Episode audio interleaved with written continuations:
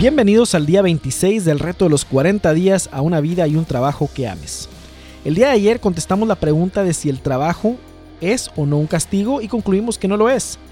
Tanto en el Génesis podemos ver que ya desde antes del pecado original, el trabajo era parte de los beneficios y privilegios de estar en el paraíso. Inclusive en algún punto, Dios le pide a Adán que nombre a los animales del paraíso. Y esto es un trabajo, ¿verdad? Y esto sucedió mucho antes de lo que ya sabemos, ¿no?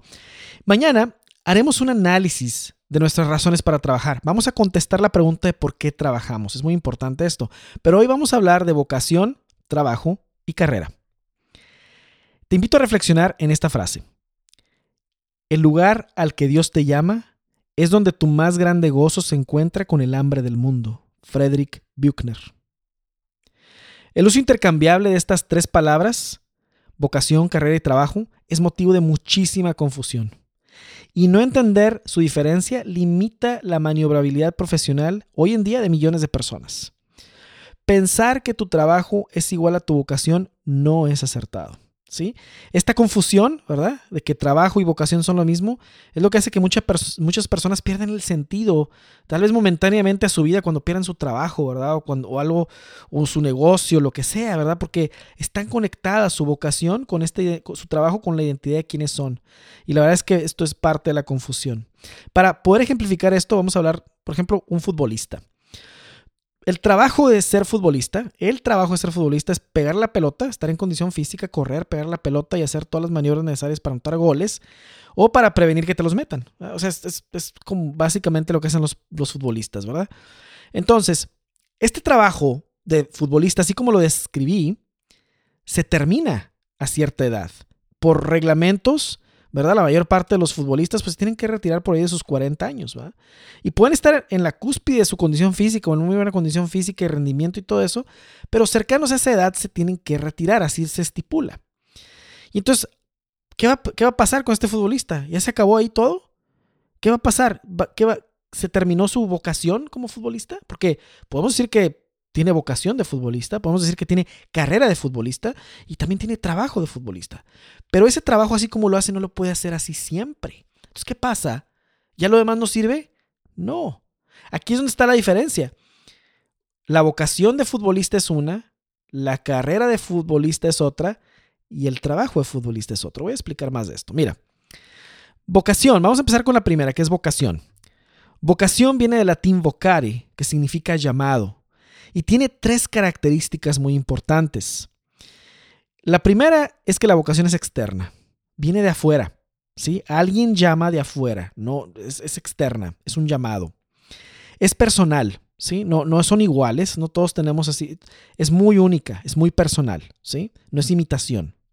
Esta es la tercera característica y es muy importante. Es atractiva. Por favor, si no... Una vocación que no es atractiva no es vocación. Por más ascética que pueda ser una vida que alguien tenga, por más sacrificio que haya en él, tuvo que haber o tiene que haber algo que le atrae a esa vida y le genera una enorme satisfacción. ¿Ok? Entonces la vocación es atractiva siempre. Y número 4, es opcional. ¿Ok? Esas son las características de la vocación: externa, personal, atractiva, opcional. Ahora, carrera. Carrera se refiere a una de varias posibles líneas de trabajo que caben dentro de una vocación. Entonces, imagínate que estás viendo unas sombrillas de diferentes tamaños. La sombrilla más grande es la vocación. Y luego adentro de la sombrilla de la vocación está la carrera, que se refiere a una de varias posibles líneas de trabajo dentro de una misma vocación. Entonces, diferentes carreras pueden caber dentro de esta sombrilla de la vocación. Entonces, ahora la carrera son unas sombrillas más pequeñas que están allá adentro, ¿sí? Trabajo. Se refiere a las actividades diarias que se llevan a cabo para generar ingresos dentro de una misma carrera. Diferentes trabajos pueden caber dentro de una misma carrera. Entonces, imagínate esta imagen de las sombrillas que te digo. La sombrilla más grande, vocación. Unas sombrillas menos grandes, diferentes, caben dentro de la vocación, y otras sombrillas más pequeñas que son el trabajo caben dentro de las carreras y las carreras dentro de la vocación.